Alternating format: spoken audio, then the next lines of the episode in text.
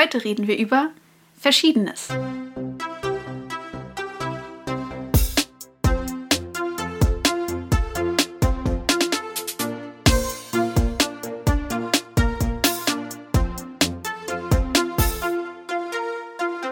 Und damit hallo und herzlich willkommen zu einer Sonderfolge von Dreiviertelwissen, unserem Podcast, wo wir versuchen, aus unserem Halbwissen zu ganz vielen verschiedenen Themen endlich mal Dreiviertelwissen zu machen. Mir gegenüber sitzt Ralf. Ralf ist Student und Game Designer.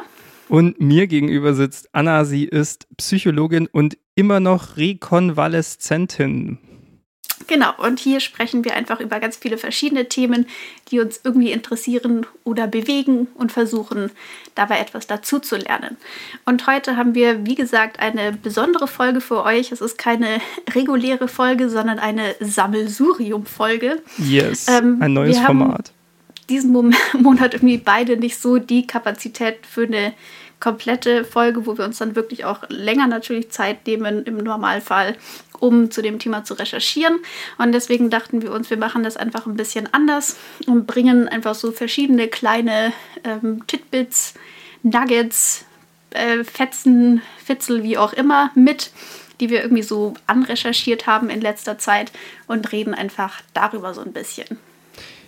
Ja, ich will sagen, manches davon habe ich mehr als anrecherchiert, aber Okay. Äh, ich glaube, es, also die Idee war ja mehr so Anregungen zu geben, sozusagen, womit man sich auch mal noch so befassen könnte. Beziehungsweise, ähm, ihr könnt ja mal Rückmeldungen geben. Falls euch irgendein Thema davon besonders interessiert, kann man da mal gucken, ob man ja da nochmal vielleicht was Größeres dazu machen kann. Das ist natürlich auch eine Möglichkeit. Bevor wir beginnen mit unseren kleinen ähm, Nuggets of Knowledge, wie ich es jetzt einfach mal nenne, ähm, mit dem Sammelsurium okay. sozusagen, äh, haben wir beide noch Dinge nachzutragen zu vergangenen Folgen. Äh, Anna, möchtest du damit einfach mal anfangen? Ja, kann ich machen. Genau. Ähm, bei mir geht es um diese Hirntumorfolge, also die erste Folge nach unserer Pause, mit der wir dann wieder eingestiegen sind. Und zwar gab es da einen kurzen Moment, wo wir darüber geredet haben, woher solche Tumore eigentlich kommen, wieso die überhaupt entstehen, also was Zellen dazu bringt, sich irgendwie anders zu entwickeln, als sie das eigentlich sollen. Ähm, und dann haben wir auch kurz über meine spezifische Tumorart nochmal geredet, ähm, das Akustikus-Neurinom, für die, die diese Folge nicht gehört haben. Ach ja, für die Leute, die diese Folge nicht gehört haben, ich habe einen Hirntumor, deswegen haben wir diese Folge gemacht. Jedenfalls ähm, ging es darum, dass ähm, diese Hirntumore anscheinend auf eine ähm, Genmutationen in einem bestimmten Tumorsuppressor-Gen zurückzuführen sind. Und dann waren Ralf und ich uns nicht so ganz sicher, wo genau diese Mutation liegt. Also ob die in meinem kompletten Erbgut einfach angelegt ist und ich so einfach zur Welt gekommen bin oder ob das einfach in ganz spezifischen Zellen so war, die sich dann halt so entwickelt haben. Ähm, und ich habe jetzt da noch mal ein bisschen mehr dazu recherchiert und anscheinend es gibt ähm, eine Erbkrankheit oder eine genetische Veränderung, die heißt ähm, Neurofibromatose Typ 2. Ähm, und das sind Leute, die typischerweise beidseitige Akustikusneuronome entwickeln, also dann auf beiden Seiten ihres Gehirns und dadurch dann eben auch eine sehr hohe Wahrscheinlichkeit haben, dass sie ähm, durch diese Krankheit vollständig ertauben werden. Ähm, und bei denen ist es so, dass anscheinend diese Erbgutveränderungen die dann zu diesen Akustikusneurinomen führen, wirklich im kompletten Erbgut angelegt sind. Aber bei Leuten, die nicht diese Neurofibromatose Typ 2 haben, sind das anscheinend eher so Punktmutationen in wirklich einzelnen Zellen in diesem, bei diesem Gehörnerv im Prinzip, die dann da zu einer Entartung von Zellen führen und dann entwickelt sich ein Tumor. Genau, also stimmt sozusagen beides, aber es kommt Fall? einfach auf die Grunderkrankung an. Ich habe hoffentlich keine Neurofibromatose Typ 2.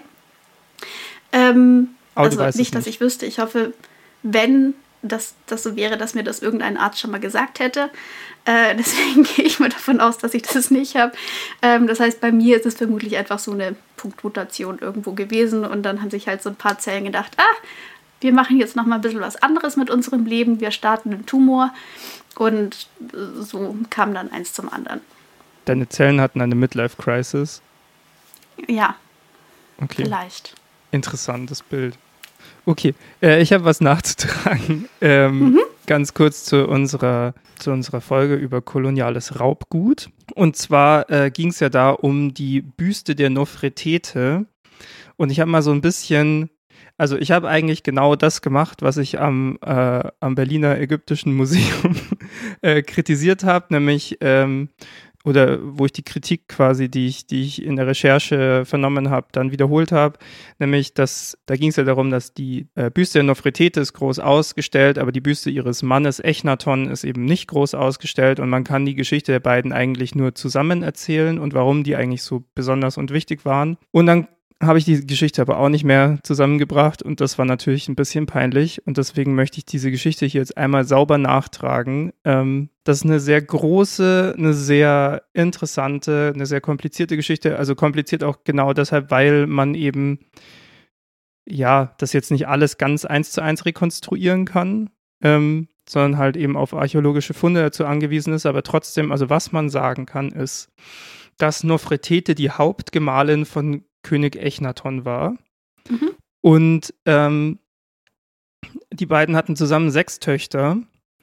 Und äh, das Interessante ist, dass die Geschichte dieser Ehe oder die, dieser, dieser ja, Herrschaftsehe sozusagen ähm, einhergeht mit einer extremen Verbesserung der Stellung der Frau in Ägypten. Okay. Denn äh, Nofretete trug immer wieder Symbole und hat Rituale angeleitet, die sonst nur dem König vorbehalten waren. Und es gibt sogar Hinweise darauf, dass sie eigentlich das politische Tagesgeschäft und ihr Mann vor allem das religiöse Tagesgeschäft geleitet hat. Mhm. Ähm, und gemeinsam haben sie versucht, in Ägypten einen Monotheismus zu etablieren, nämlich den ersten in der Geschichte dann sozusagen, mhm. äh, der dem äh, Sonnengott Aton gewidmet war. Ähm, ganz kurz, wann befinden wir uns da jetzt zeitlich? Grob. Da erwischte mich jetzt harter. Warte, ich, ich, das, krieg, das kriegen wir hin. Das, das, das kriege ich noch hin. Verdammte Axt. Sorry. Das ist ja richtig. Ja, nein, aber das ist ja mein, also das ist ja, das, das, das, das ist ja richtig bitter. Mhm. Äh, äh, von mir einfach. Aber ich ja. achte einfach nie auf so Jahreszahlen. Das ist richtig dumm bei mir. Ähm, 14. Jahrhundert vor Christus. Okay, ja da sieht man mal wieder, ich bin einfach nur an den Geschichten als interessiert und nicht an der Geschichte als so Jahreszahlengebilde. Okay. Genau, also sie haben einen Moto äh, versucht, den Monotheismus zu etablieren, eben Sonnengott Aton und damit äh, einherging bei den beiden auch ein neues Menschenbild, beziehungsweise vor allem ähm, haben sie sich eben nicht selbst als Gott gleich, sondern eher als menschlich gezeigt und auch immer wieder mhm. darstellen lassen. Ähm, und da auch so ein neues Körperbild in einer gewissen Weise etabliert. Also die, die, die Darstellungen äh, der beiden waren viel, ähm, wie soll man sagen, realistischer, naturalistischer, als das sonst üblich war, vorher und auch nachher. Mhm. Ähm, genau, weil sie ja quasi dann mehr so die Stellvertretenden von Aton sozusagen auf der Erde waren und nicht mehr selbst Götter über den anderen okay, ja. und so. Ähm, und es ist gar nicht so, es ist nicht ganz sicher, aber es deutet vieles darauf hin, dass nach Echnatons Tod Nofretete tatsächlich alleine weiter regiert hat, mhm. was sie zur ersten ähm, allein herrschenden Frau in Altägypten machen würde. Okay. Also zumindest von der man so weiß. Mhm. Genau. Und äh, deswegen, wegen dieser Geschichte, dadurch, dass die beiden so eine sehr besondere Beziehung hatten, aus der so viel eigentlich total hochmodernes Gedankengut hervorgegangen ist, ist es, äh, kommt eben diese Kritik daran, mhm. die Nofretete so auszustellen, aber ohne ihren Mann, weil es genau diese Beziehung ist, die eben diese ganzen Ideen hervorgebracht ja. hat. Ja. Und jetzt bin ich sehr erleichtert, weil es habe ich einmal äh, wirklich nachgelesen. Das war mir, das, das, das ist mir nach der Folge so aufgefallen beim Schneiden und es war mir einfach richtig peinlich, mhm. dass ich, dass ich das genauso dumm gemacht habe. Naja. Ja. Gut. Okay. Dann Möchtest du diesen Nachtrag. Ja. Yeah. Möchtest du anfangen mit dem ersten Beitrag zu unserem kleinen Sammelsurium? Ähm, ja, ich überlege gerade noch, was ich nehme, aber ich glaube, ich starte jetzt erstmal mit was relativ kurzem. Und zwar habe ich ganz kurz mich mit Niccolo Paganini beschäftigt. Das war ein relativ berühmter Geiger bzw. Komponist, ähm, der so Ende des 18. und dann Anfang des 19. Jahrhunderts gelebt hat, aus Italien. Und der ist als sehr krasser Virtuose so in Erinnerung geblieben, wird auch teilweise so als der Teufelsgeiger irgendwie bezeichnet, weil der halt so, so total wahnsinnig und also unglaublich gut gespielt hat und halt auch Techniken beherrscht hat, die nicht viele andere Leute zu dem Zeitpunkt drauf hatten. Ähm, und auch das, was er komponiert hat, ist ziemlich abgefahren, größtenteils. Ähm, und ich habe irgendwie zufällig, ich habe irgendwas auf Spotify oder sowas gehört und dann wurde mir so ein Stück reingespielt, reingespult, das ausschließlich auf der G-Seite funktioniert. Die G-Seite ist an der Geige die tiefste Seite und man kann, also wenn man ähm, den, so, Gott, muss ich jetzt bisschen. oh, jedenfalls bei der Geige, man kann je nachdem, wo man den Finger aufsetzt auf der Geige, manipuliert man die Tonhöhe. Das heißt, wenn ich jetzt den Finger sehr weit oben aufsetze, kann ich auch auf einer eigentlich sehr tief gestimmten Seite ziemlich hohe Töne spielen.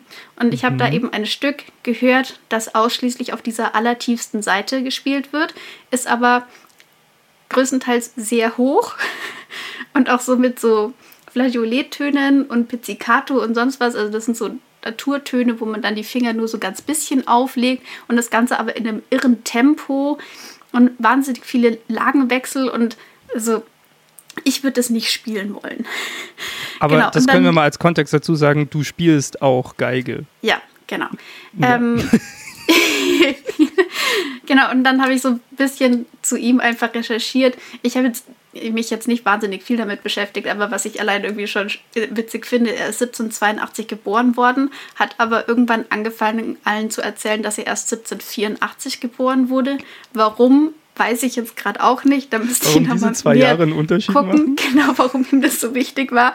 Ähm, hat auch dazu geführt, dass zu seinen Lebzeiten alle davon ausgegangen sind, dass er 1784 geboren worden ist, hat es, glaube ich, sogar seinem Biografen oder sowas erzählt. Aber er ist 1782 geboren. So, Vielleicht hat er andere, sich einfach wirklich nur falsch erinnert. Wer weiß das schon.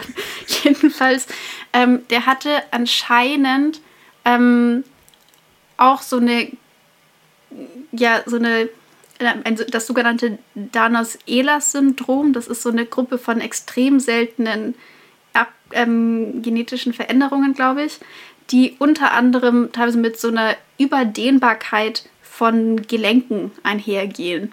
Und er hatte das anscheinend. Gibt es irgendwelche posthumen Untersuchungen an seinem Erbgut?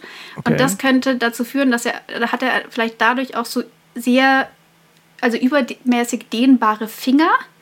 Und vielleicht konnte er deswegen auch manche von diesen krassen Techniken so spielen, weil er halt einfach von der Anatomie her das so konnte. Und das können halt nicht alle Leute, weil nicht alle so übermäßig dehnbare Finger haben. Das fand ich irgendwie ganz interessant, dass dieses Syndrom, was anscheinend auch mit sehr vielen anderen auch sehr unschönen Nebenwirkungen einhergegangen ist bei ihm, also der war, glaube ich, auch sehr, sehr, sehr viel krank in seinem Leben, ähm, dass das vielleicht in der Hinsicht halt einfach diese, diese herausragende Position, die er immer noch so im, im Geiger-Universum sozusagen hat, ähm, einnehmen konnte. Ich habe da mal eine Frage an dich. Mhm. Würdest du gerne mal so berühmt werden, dass posthum genetische Analysen von, von dir durchgeführt werden? Ich glaube eher nicht so. Danke. Das ist so verrückt, wenn man sich das überlegt. Ja, schon. Leute, Leute noch hunderte Jahre später fragen sich, wieso konnten der so gut Geige spielen? Ja, weiß nicht, buddel mal halt mal aus. Okay. Ich weiß jetzt, ich habe jetzt nicht mich äh, wirklich in depth damit beschäftigt. Also ich weiß jetzt nicht, wie genau es zu dieser Analyse gekommen ist. Aber ja, ja. ja. Aber, aber Menschen sind schon komisch. Ja. Ähm, cool. Genau, das wäre so mein erstes, äh, mein erster Punkt im Sammelsurium.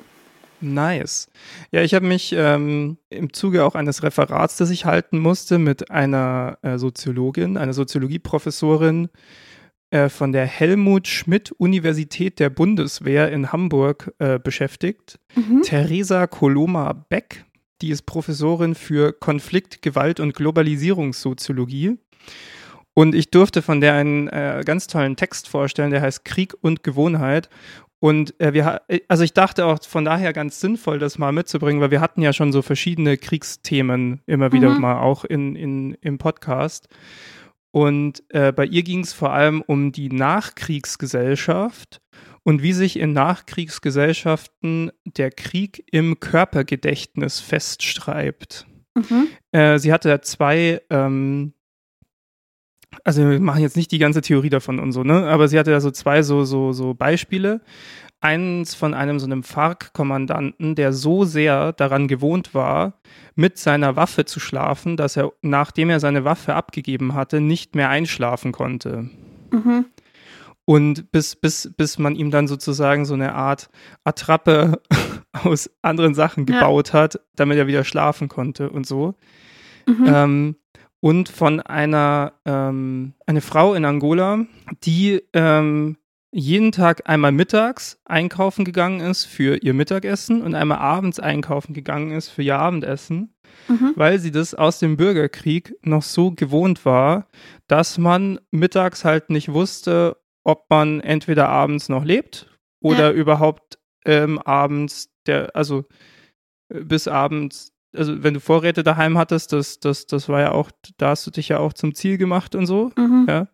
Und die das dann auch ähm, Jahrzehnte nach dem Krieg immer noch so gemacht hat, dass sie zweimal am Tag äh, einfach einkaufen gegangen mhm. ist. Da sagt eben Coloma Beck, dass, also dass in der Aufarbeitung eines Krieges oder in einer Nachkriegsgesellschaft neben so einer ähm, kognitiven und emotionalen Aufarbeitung, ne, also so ähm, was ist damals eigentlich passiert und so und wie geht es uns damit und diesen ganzen Sachen muss man eigentlich in den Krieg auch in so einer körperlichen Dimension äh, aufarbeiten, also in so Routinen und Praktiken, die man neu sozusagen, also mit denen man versucht, das Körpergedächtnis aus Zeiten des Krieges zu überschreiben. Mhm. Dass man sich, also, ne, also dass man sich so neue Gewohnheiten eigentlich schafft, die mehr für Friedenszeiten geeignet sind. Was okay also was jetzt sehr verkürzt die These von ihr in dem, mhm. in dem Ding ist, die sie sehr, sehr gut begründet eigentlich. Ähm, was ich so einen ganz spannenden Blick nochmal auf das Ganze fand. Oder eine ganz schöne Ergänzung auch vielleicht für manche Themen, die wir hier im Podcast schon hatten. Mhm. Ja. Nee, also ich meine, für mich, ist, ich bestreite so ein bisschen über diesen Begriff Körpergedächtnis, beziehungsweise ich finde da die Abgrenzung zu insgesamt halt so psychologischen Nachwirkungen von traumatischen Ereignissen ein bisschen ähm, schwierig oder schwammig. Ähm, und mich würde interessieren, wie sie aus solchen Beispielen ähm, gesamtgesellschaftliche Implikationen ableitet. Ähm, also aber, ja, durch empirische ja, Arbeit, also die hat halt ganz, ja. die, die hat halt ganz, ganz viele Komponente. solche Beispiele mhm. gesammelt. Genau, das ja. waren jetzt nur, das waren jetzt halt nur so zwei sehr klare. Beispiele sozusagen.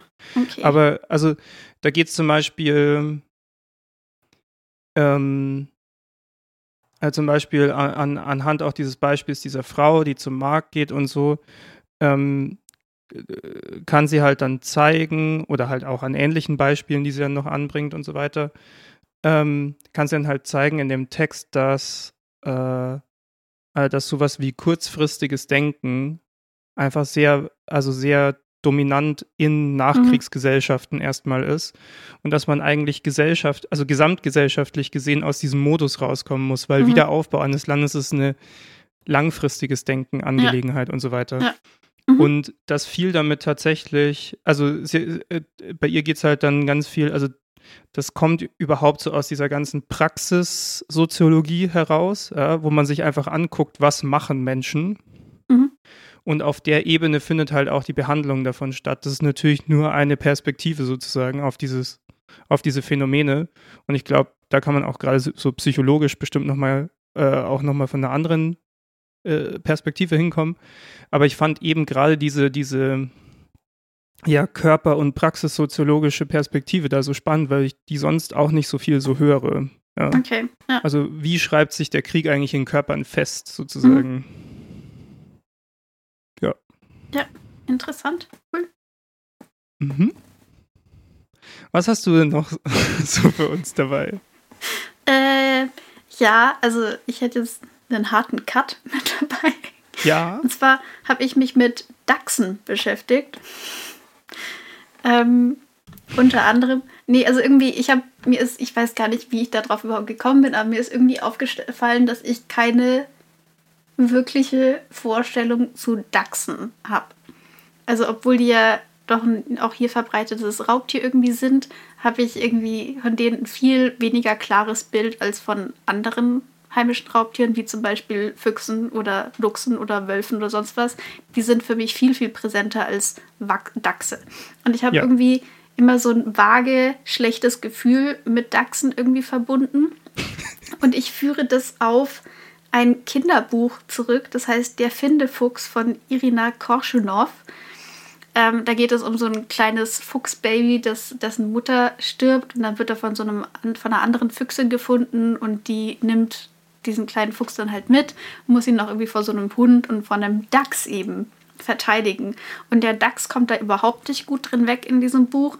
Der droht dann irgendwie an, diesen kleinen Fuchs aufzuessen. Und ich glaube, deswegen habe ich ein schlechtes Bild von Dachsen. Mhm. Und deswegen habe ich mir gedacht, ich beschäftige mich jetzt einfach mal so ein bisschen mit Dachsen und habe jetzt ähm, herausgefunden, dass Dachse eine Marderart sind, was ich allein schon mal irgendwie irre finde, was, weil ich von Mardern ein sehr anderes Bild habe als das, was ich von Dachsen habe. Mhm. Aber es sind eine Marderart. Ähm, ich habe mir auch so ein bisschen Videoaufnahmen von Dachsen angeschaut und habe festgestellt, dass die beim Rumlaufen so ein bisschen aussehen wie so ein Teppich mhm. weil die irgendwie so einen relativ langen Körper haben, aber eher kurze Beine im Verhältnis und dann sind die so ein bisschen breit und flach und ja, sehen einfach nett aus, wenn die sich bewegen. Also da ist mein Bild von Dachsen schon besser geworden. Ähm, sie ernähren sich auch überwiegend pflanzlich, je nach ähm, Jahreszeit auch, also eher so Beeren, Feldfrüchte, Wurzeln, sonst sehr viel Regenwürmer, Insekten etc. Also eher keine kleinen Füchse. Ja, so Grabpfoten, so eine rüsselartige Schnauze, haben noch eine Drüse, mit der sie so Territoriumsgrenzen markieren können. Also sind irgendwie ganz witzige Viecher, würde ich mal so sagen. Mhm. Ähm, und die bauen sich so riesige Dachsbauten und die mhm. werden oft über mehrere Jahrzehnte auch bewohnt. Die können mehrere Etagen haben teilweise. Die machen sich da auch gemütlich und machen da so trockenes Laub rein und Moos und so in ihre Wohnkammern. Und jede Geil. Generation, die dann diesen Dachsbau bewohnt, fügt weitere Kammern hinzu. Also es gibt anscheinend einen ähm, Dachsbau in England, der da untersucht worden ist und der hatte 50 Kammern, 178 Eingänge und das Ganze war durch insgesamt 879 Meter Tunnel miteinander verbunden. Ja, aber warte mal, 178 Eingänge, das heißt, es sind mehr als zwei Eingänge pro Kammer. Ja. What?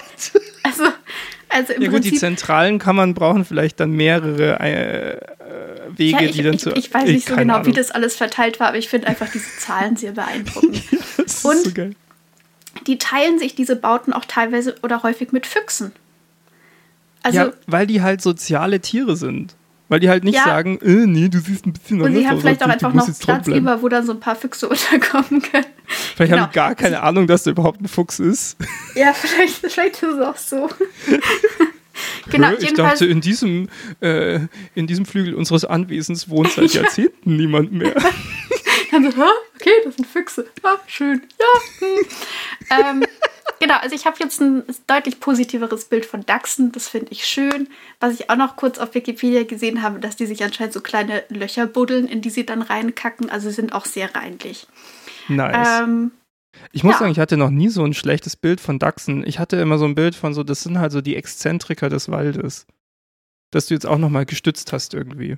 Ja, genau. Also ich weiß nicht, ich glaube, ich, bei mir ist es, also ich hatte jetzt auch kein irgendwie wirklich schlechtes Bild von Dachsen, sondern eher so ein vage hm. äh, Gefühl, was ich halt damit so verbunden habe. Und ich glaube, das ist wirklich einfach dieses Kinderbuch, weil ich das irgendwie, ich fand es ja. total furchtbar, dieses Buch. Ich fand das ganz schlimm, weil es da um diesen kleinen Waisenfuchs geht. Und dann, ja, jedenfalls, ja. keine Ahnung, ich fand das irgendwie ganz furchtbar, dieses Buch. Und okay. ich glaube, ja, also keine Leseempfehlung. Ich habe es mir jetzt auch tatsächlich nochmal durchgelesen. Es ist eigentlich, es ist jetzt nicht schlimm oder sowas, aber irgendwie okay. hat es sehr großen Eindruck auf mich gemacht, als ich, keine Ahnung, acht war. Ja. ja. ja. Genau, Süß. aber das haben wir jetzt quasi überwunden mit dieser Mini-Recherche. Yes, Dachse. Ja. Cool. Äh, ja, ich habe noch Funk dabei. Mhm. Also Funk ist das Öf äh, das Content-Netzwerk für junge Menschen des öffentlich der öffentlich-rechtlichen Anstalten äh, in Deutschland. Kennt man vielleicht. Mhm. Und ähm, ich habe mich deswegen viel mit Funk beschäftigt, weil äh, ich irgendwie äh, denen eine Weile auf Instagram gefolgt bin und das, glaube ich, auch mal eine Weile ziemlich gut fand, was sie ja gemacht haben und irgendwie nicht mehr. Und dann habe ich aufgehört, denen zu folgen und dann habe ich allgemein irgendwie in meinem Medienkonsum ging es oft um Funk und dann habe ich einen, um das mal für mich zu ordnen und durchzudenken, einen kleinen Artikel für den Medienblog der Uni Bayreuth geschrieben. Das Dispositiv nennt sich das. Ähm, wo ich mich damit auseinandergesetzt habe und habe dafür mal einen Haufen Podcasts gehört, die sich damit auseinandersetzen ähm, und auch äh, mir mal so eine groß angelegte Studie zu den öffentlich-rechtlichen durchgelesen, die sich auch viel um Funk dreht und so. Mhm. Äh, da war sehr viel Interessantes dabei. Also Funk ist halt so von den, von den öffentlich-rechtlichen so die Abteilung, sagen wir mal, die so am, ja, wie soll ich sagen, am zahlengesteuertsten ist. Also okay eigentlich ja genau das, wovon man die öffentlich-rechtlichen durch das öffentlich-rechtliche System befreien will, nämlich dass es nur um Quoten geht, ja, mhm. machen die einfacher. Da ist einfach in der, in der Zentrale von Funk, in, also in dem Hauptbüro, ist so ein großer Bildschirm und da steht immer minutengenau drauf, welches Format wie viel klickt. Und wenn dein Format nicht lange, also zu lange weit, zu weit unten ist, dann wird es wahrscheinlich mhm. abgesetzt. Ach krass, okay. Und so, die machen sich da halt irgendwie voll den krassen Druck damit. Aber warum? Ja, das frage ich mich auch. Also ich verstehe schon, dass äh, gute Inhalte ohne Reichweite vielleicht auch nicht das sind, also auch den öffentlich-rechtlichen Auftrag nicht ganz erfüllen, ja. Aber sozusagen ähm, die Reichweite als Maxime zu setzen und dann mal zu gucken, was man für Inhalte drumherum ähm, machen könnte, äh, fand ich auch ein bisschen strange. Also ich mhm. habe mich dann vor allem auch mit dem Instagram-Auftritt auseinandergesetzt und so ein bisschen auch mit, was also wofür, für welche Art der, der, der Information oder Diskussion und so weiter äh, eignet sich eigentlich diese Plattform? Turns out für Diskussion überhaupt nicht. Ähm, genau, und dann, weiß nicht, auch mal ein bisschen noch so angerissen, so, äh, was hat, was hat Funk eigentlich so für, ja, für ein wirtschaftlich-politisches Weltbild und so weiter? Mhm. Da ist schon auch sehr viel Neoliberalismus bei. Okay. Muss man einfach mal so sagen. Keine Ahnung. Mhm. Sehr viel so, ja, dann, dann mach's halt besser so. Also sehr viel auf die, auf die einzelne Person zurückwerfen und wenig so große systematische Schwächen aufarbeiten und so. Da gab es ja auch diesen einen Skandal um diesen, diesen Armutspost von denen, wo sie mhm. gemeint haben, Armut ist normal und niemand kann was dafür. Ah ja. Mhm. Und so. Also was ja natürlich dann nochmal ein bisschen, es wurde ja alles eingeordnet und so weiter, auch von denen selber, die haben da ja viel drauf reagiert und haben dann gemeint, sie, sie werden sich jetzt äh, mehr diesem Thema widmen und so weiter und so fort. Ähm, das muss man ihnen schon immer zugute halten, dass sie auf Kritik äh, erstmal ganz äh, gut reagieren. Okay. Genau, aber ja, mein, mein Fazit in dem Artikel ist dann tatsächlich so ein bisschen, ja, ich bin wahrscheinlich ein bisschen zu alt geworden dafür. Mhm. Ähm, weil viele von den Themen halt schon auf eher jüngere Leute sind, also vieles auch einfach so Identitätsthemen und so weiter, wo man dann irgendwann mit einer gewissen Reife vielleicht merkt, okay, manche davon, manche von diesen Themen sind jetzt einfach durch, auch erstmal. Mhm. ähm, aber es glaube ich auch echt, also vor allem auf Instagram für die Art der Themen, die dann da teilweise auch angesprochen werden, einfach zu oberflächlich, würde ich sagen. Okay.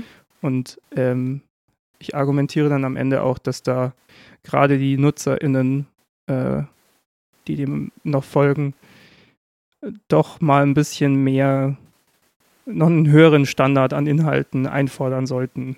Okay.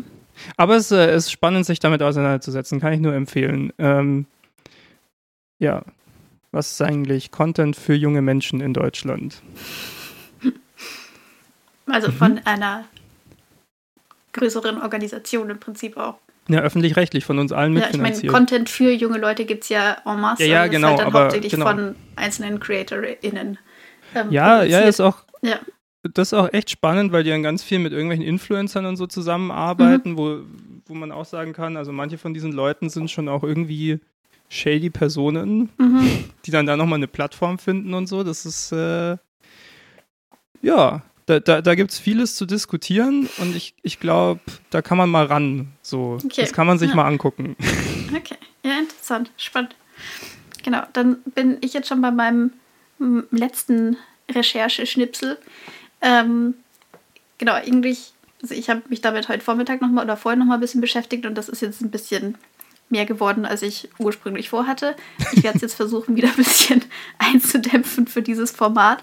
Ähm, und zwar habe ich mich ein bisschen mit ähm, JesidInnen beschäftigt. Und zwar ähm, anlässlich der Anerkennung des Völkermords an den JesidInnen durch den Deutschen Bundestag. Das war jetzt am 19. Februar 19, äh, 2023. Mhm. Nicht 1923, dieses Jahr. Ja. Ähm, genau, die JesidInnen sind eine ethnisch-religiöse Gruppe und deren ursprünglichen so Siedlungsgebiete sind so im nördlichen Irak, in Nordsyrien und in der südöstlichen Türkei.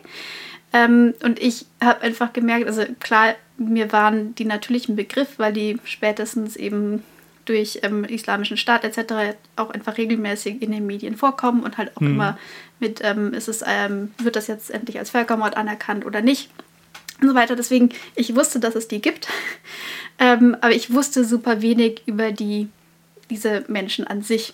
Und dann habe ich mir gedacht, okay, ich lese da jetzt wenigstens mal ein bisschen im Wikipedia-Artikel rum und ich habe da jetzt definitiv einiges gelernt, was ich vorher überhaupt nicht wusste.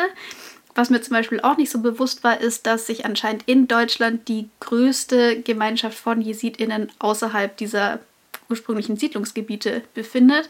Stand 2017 mhm. waren das an die 200.000 Personen von geschätzt weltweit über eine Million JesidInnen, also doch ein, auch ein relativ großer Anteil von dieser Volksgruppe.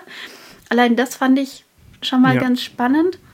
Sehr groß. Ähm, ja, genau. Und ähm, seit ungefähr 2014 eben oder seit 2014 findet an dieser Volksgruppe eben ein Genozid durch den Islamischen Staat statt. Aber es gab schon ganz lang vorher auch immer wieder Verfolgung von dieser Volksgruppe durch verschiedene ja, äh, Instanzen, ähm, mhm. auch immer wieder Fluchtbewegungen nach Armenien und Georgien. Also es gibt einfach eine riesige Diaspora von dieser Volksgruppe auf der ganzen Welt. Mhm. Ähm, die haben eine ganz eigene spezifische Religion, die ist monotheistisch, also die haben auch nur einen Gott.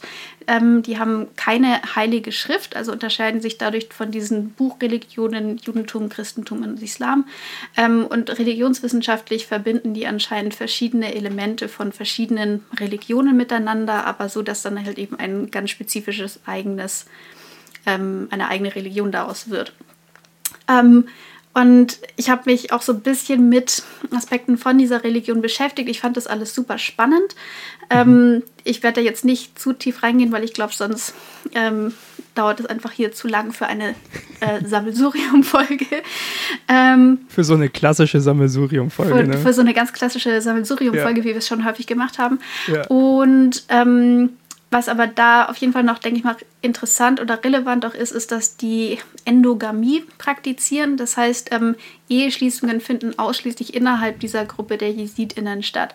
Und wenn JesidInnen mit Nicht-JesidInnen eine Ehe eingehen, werden die JesidInnen aus der Gemeinschaft ausgeschlossen. Mhm. Ähm, und Jeside oder Jesidin ist auch nur, wenn, sind nur Personen, deren, wenn beide Elternteile ähm, dieser Gemeinschaft angehören.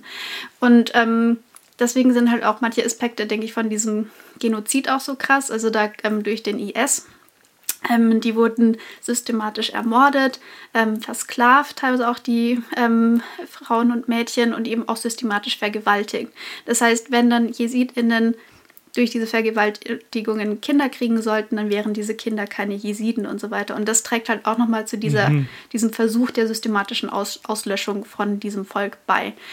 Ähm, deswegen denke ich mal, ist das noch ein wichtiger Punkt zu dieser ähm, äh, Religion und die werden eben vom IS verfolgt, weil die die Jesiden als Ungläubige ähm, betrachten. Ähm, es gibt in der Region insgesamt eben schon lange auch Verfolgung von dieser Gruppe, unter anderem, glaube ich, weil die teilweise als TeufelsanbeterInnen ähm, dargestellt werden oder gesehen werden, weil die ähm, also in dieser Religion gibt es zwar diesen einen zentralen Schöpfergott und dann noch so verschiedene andere wichtige Figuren einfach. Ähm, und einer davon ist Belek Taus oder der Engel Pfau. Und das ist ein gefallener Engel und diese ähm, Figur der gefallenen Engel gibt es ja auch zum Beispiel im Christentum oder auch im Islam. Und da werden die aber eher so in die Richtung von, vom Teufel oder vom Satan und so weiter ähm, gerückt. Yes. Ähm, bei den JesidInnen ist aber dieser Melek Taus, der ist gefallen quasi als Engel, weil der halt irgendwie selber dann mal nach der Macht greifen wollte, ist aber quasi rehabilitiert, so habe ich das verstanden. Also der ist dann wieder, hat das halt irgendwie bereut und ist dann wieder auf diesen Platz ähm, erhoben worden, wieder von Gott. Ähm, mhm. Und aus der Sicht der JesidInnen ist das eben keine irgendwie Satans- oder Teufelsfigur. Also das ist nicht irgendwie der große böse Gegenspieler vom, vom guten Schöpfergott, sondern ist halt einfach ein rehabilitierter Engel quasi. Ähm, mhm. Und dieser Melektaus wurde aber von Musliminnen mit Satan quasi gleichgesetzt. Und daher kommt diese Fehlattribution als TeufelsanbeterInnen. Und daraus hat sich da eben schon lang einfach auch immer wieder Verfolgung ergeben, auch im Osmanischen Reich und so weiter. Ähm, und das ist jetzt halt so das neueste, sehr systematische und sehr ähm, drastische Beispiel von dieser Jahrhunderte währenden Verfolgung ähm, und ist jetzt eben kürzlich auch endlich von Deutschland als Genozid anerkannt worden. Krass. Genau. Und am Ende geht es alles zurück auf so eine Art Missverständnis. Ja, ich meine, ich denke, in Teilen ist es dann halt auch irgendwie, ja, oder auch und dann halt politisch genutzt ja. und so bla bla bla, ja. Ja, ja Othering und so weiter, ne? Ja. Ja.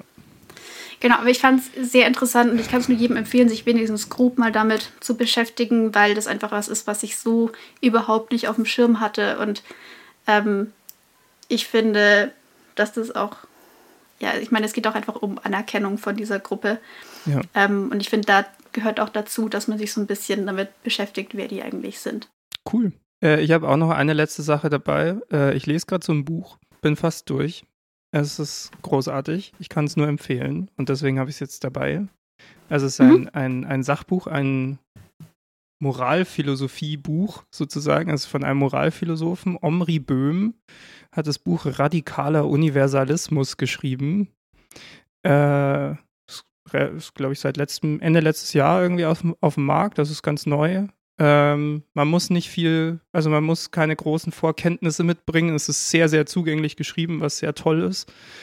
Ähm, und äh, ja, er stellt sich die Frage oder ähm, widmet sich der Frage, gibt es eigentlich Aussagen, die man tätigen kann, die für alle Menschen gelten.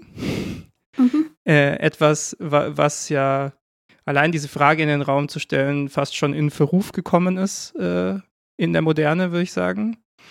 Ähm, und wie der Titel vermuten lässt, beantwortet er diese Frage mit Ja. Und das ist so ein ich finde das Buch so spannend, weil er versucht eigentlich so viele von den Debatten, die wir heute so führen, mal zu ordnen und zu sagen, pass mal auf, ganz viel von dem, was, was hier schief läuft, liegt daran, dass man das Konzept des Universalismus nicht verstanden hat.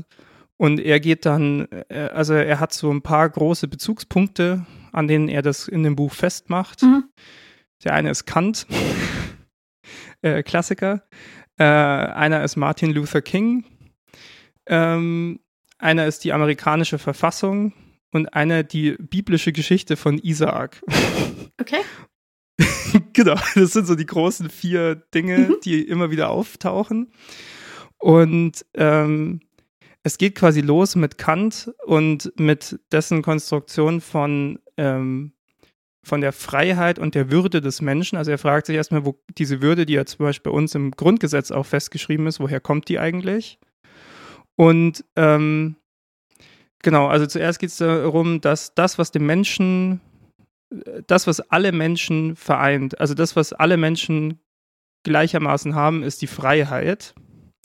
Nämlich die Freiheit, ähm, dadurch, also wir, wir alle nehmen die, die Welt, wie sie sich uns präsentiert, ja anders, ein bisschen anders wahr oder teilweise sehr anders wahr, ja. Aber was mhm. wir haben, ist eine Freiheit zu entscheiden, was wir damit machen mit dieser Wahrnehmung. Also wir sind nicht wie Tiere auf einen Instinkt zurückgeworfen, Ein bestes Beispiel dafür ist, ne, wir können uns auch über unseren Überlebensinstinkt hinwegsetzen und Suizid begehen. Mhm. Ja, also wir können, wir sind frei, Entscheidungen zu treffen. Und ähm, dadurch, dass wir aber nicht alle wie so Automaten alle gleich funktionieren, sind wir auch nicht gegeneinander austauschbar. Und da macht er eben diese, diese, dieses Ding auf. Also äh, äh, Dinge haben immer entweder einen Preis oder eine Würde. Und ein Preis has, hat etwas, was gegen etwas Gleichwertiges ausgetauscht werden kann. Aber da kein Mensch wie der andere ist, kann man keinen Menschen gegen einen anderen einfach austauschen. Und dadurch haben Menschen eine Würde. Ähm, mhm. So zumindest die Argumentation oder die, die Konstruktion. Genau, und ähm, weil es eben um Entscheidungen geht, sind die einzigen verallgemeinerbaren Aussagen sozusagen dann, die man über Menschen treffen kann, äh, moralische Fragen betreffend. Nämlich also so, ne, was, also wie sollte ich denn handeln mhm.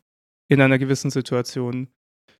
Und ähm, und da kommen wir eben zu dem Universalismus. Also er, er rekonstruiert dann zum Beispiel bei, bei äh, Martin Luther King, also äh, geht da so ein paar Reden von ihm auch durch und vor allem äh, im späteren Teil der Bürgerrechtsbewegung hat sich King ja sehr stark gemacht gegen den Vietnamkrieg. Mhm.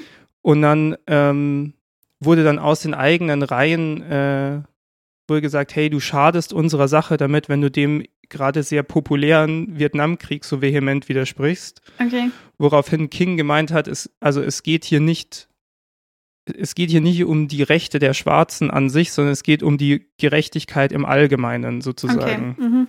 Also er hat sich immer auf was Höheres berufen als nur mhm. die Identität der Gruppe, die er gerade vertritt, okay, ja. sozusagen. Ähm, genauso die, die bei der Geschichte von Isaak ist es so, dass äh, letzten Endes Abraham, also soll irgendwie seinen Sohn opfern an Gott und mhm. er sagt, nee, Gott, es gibt etwas, was über dir steht sogar, nämlich die Gesetze, die du aufgestellt hast, die moralischen Gesetze. Und an die musst auch du dich mhm. halten, sozusagen.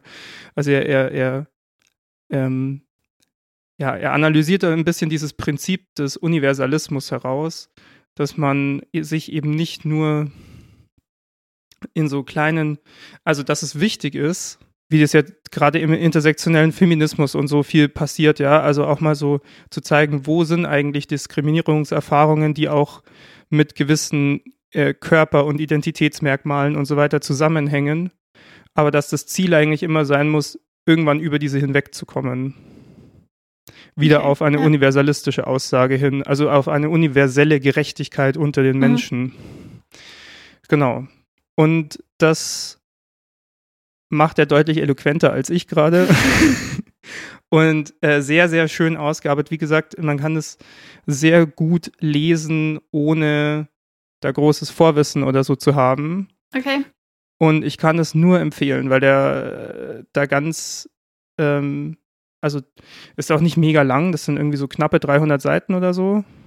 Nicht mal ganz. Ähm, aber trotzdem, er geht an den richtigen Stellen sehr genau rein, und macht es sehr präzise und äh, geht so ein bisschen auch durch die Geschichte durch, wo es mal so Momente gab, wo der Universalismus hätte passieren können und dann, warum er doch nicht passiert ist. Mhm. Ja, meistens sind es Machtinteressen und so. Und äh, das ist sehr spannend. Ich kann es wirklich nur empfehlen. Okay. Ja, klingt interessant. Mhm. Cool. Gut. Ich glaube, damit sind wir mit unseren äh, Dingen fürs Sammelsurium sozusagen durch, oder? Ja, ich würde sagen, das Sammelsurium ist versammelt. Wir wenden uns jetzt einfach kurz noch den schönen Dingen des Lebens trotzdem zu, weil manche ja. Traditionen muss man aufrechterhalten. Ja. Ganz ja, klar. Korrekt. Ja. Möchtest du anfangen? Äh, ja, kann ich machen. Ähm, mein schönes Ding des Lebens, habe ich belegt, ist mein E-Reader. Den habe ich mir ja, letztes Jahr gekauft, ähm, unter anderem für meine Klinikaufenthalte im Prinzip, weil ich mir dachte, es ist einfacher, einen E-Reader mitzunehmen als einen mhm. Stapel von Büchern. Ja. Ähm, und ich fand das früher immer irgendwie, also ich besitze auch weiter normale Bücher und ich finde auch weiter normale Bücher sehr schön. Also das ersetzt es nicht. Aber ich habe festgestellt, dass ich das besonders gut finde für Dinge, die ich jetzt nicht unbedingt selber besitzen möchte. Und es gibt zum Beispiel von so Stadtbüchereien und so weiter auch so Online-Formate, wo man dann E-Books im Prinzip ausleihen Mhm. kann. Ja. Und auch so nochmal so übergreifendere Apps etc., wo das auch geht. Ähm, und über den Dings habe ich jetzt irgendwie in letzter Zeit noch so, so sehr detaillierte Nacherzählungen auf YouTube, unter anderem von eher schlechten Büchern gefunden, die sehr unterhaltsam sein können. ähm, genau, und irgendwie das bereitet mir im Moment relativ viel Freude. Also ich bin insgesamt im Moment noch nicht so auf dem Trip, dass ich wieder die Liga von Büchern lese, die ich normalerweise oder sonst regelmäßiger gelesen habe. Also ich lese im Moment eher so Zeugs, was relativ wenig mentale Kapazitäten erfordert. Finde ich Mhm. auch okay. Und dafür kommt mir im Moment Voll dieser okay. E-Reader extrem entgegen. Genau. Und das so, dieser ganze Kosmos zusammen ist so mein schönes Ding des Lebens. Ich finde es so witzig, Moment. weil meine, ähm, meine Freundin und ich, wir hatten beide äh, irgendwie so in den letzten Monaten wieder einen Turn hin zu mehr Lesen. Mhm. Und ähm, während das bei mir sich so ausgedrückt hat, dass ich äh, angefangen habe, einen Haufen Bücher zu kaufen oder mir schenken zu lassen und so Mhm. und mich da jetzt so langsam durcharbeite, hat sie sich auch so einen E-Reader geholt und liest jetzt eben diese, die halbe Bibliothek leer hier, Mhm. Ja. ähm, auch mit dieser E-Ausleihe. Das ist schön. Ja. Aber finde ich cool, weil du, du hast ja früher super ungern gelesen. Ja, also als Kind zum Beispiel habe ich super gern gelesen. Ja, und dann, dann irgendwann nicht mehr. Und ja. dann, ja, ich glaube, das kam auch viel. Egal, wir müssen da jetzt nicht zu tief reingehen. Aber es hängt, hing, glaube ich, auch viel mit dem Schreiben zusammen. Ja, ja, aber jedenfalls cool, dass das jetzt wieder kommt oder wieder da ist. Ja, ich habe auch gemerkt, also ich, also die Zeit der Romane ist bei mir auch zum Beispiel vorbei. Also ich lese dann eben sowas wie den radikalen Universalismus und habe große Freude daran und Mhm. äh, merke, wie meine Gehirnwindungen sich neu ordnen. Ja. Äh, und es ist toll. Ähm, ja.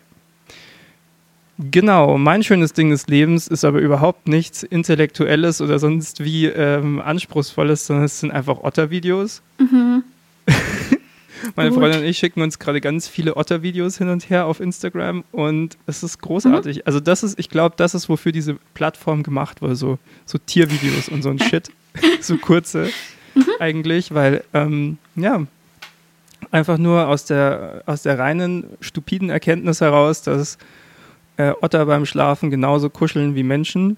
Oh, Ja, das kann man sich stundenlang anschauen. ja. Das ist Was einfach nur cute. Was ich da in dem der äh, Ecke von Instagram auch immer mir immer angucken kann, sind diese Videos von Bibern, die so Ja, Die Zeug durch so, die Gegend so tragen. unglaublich viel Essen durch die Ja. Gegend tragen. Ich frage mich da erstens, was ist das für eine Anlage, dass die so einen weiten Weg von der Futterausgabe bis zu ihrem Bau haben? Das ist nur, damit die, damit die Wahrscheinlich nur Insta-Videos für machen diese können. Videos. Ja. Genau, und es ist halt immer so, als ob da irgendwie so krasser Futterneid einfach immer bei denen durchschlägt, sobald die Essen sehen und dann, ich brauche alles. Und dann sich da lieber irgendwie eine halbe Stunde gefühlt abmühen und dann fällt in je- alle Ja. drei Schritte irgendwas runter und so weiter. Und ich, ja, das, das irgendwie, es tut Ich hab- gut. Ich habe gestern so ein, so ein Video gesehen, wo so ein, äh, so, so ein Biber, der hatte schon so Karotten im Mund, halt so zum Tragen, so quer. Ja. Und dann hat er so einen Kürbis getragen. Und wirklich so alle vier Schritte ist ihm dieser Kürbis runtergefallen. und dann hat er ihn wieder umständlich aufgehoben und dann wieder ein paar Schritte weitergetragen, ist er ihm wieder runtergefallen. Und so hat er sich irgendwie minutenlang über diesen Hof gequält. Ja, also ich kann Also, es nur sehr es- empfehlen. Ja, aber immer mit so einem, mit so einem stoisch gelangweilten Gesichtsausdruck. Das ist so geil. oh, ist er jetzt halt wieder runtergefallen. Dann gehen wir jetzt halt wieder weiter. Dann ist er jetzt wieder runtergefallen. Hm, okay. Das ist so. das ist großartig, ja. Genau. Ja, also ich finde, diese Biber und Otter sind ein guter Punkt, um diese Folge zu beenden. Ja, finde ich auch. Ähm, Genau. Ja, ich will sagen, das Sammelsurium ist abschließend versammelt und Okay. ich Wir wollte müssen über irgendwas diesen Witziges Witz nochmal reden, aber ja. Ja, okay. Ähm, Ähm, gut, dann Ciao. macht's gut und bis zum nächsten Mal. schöne Ciao. Zeit.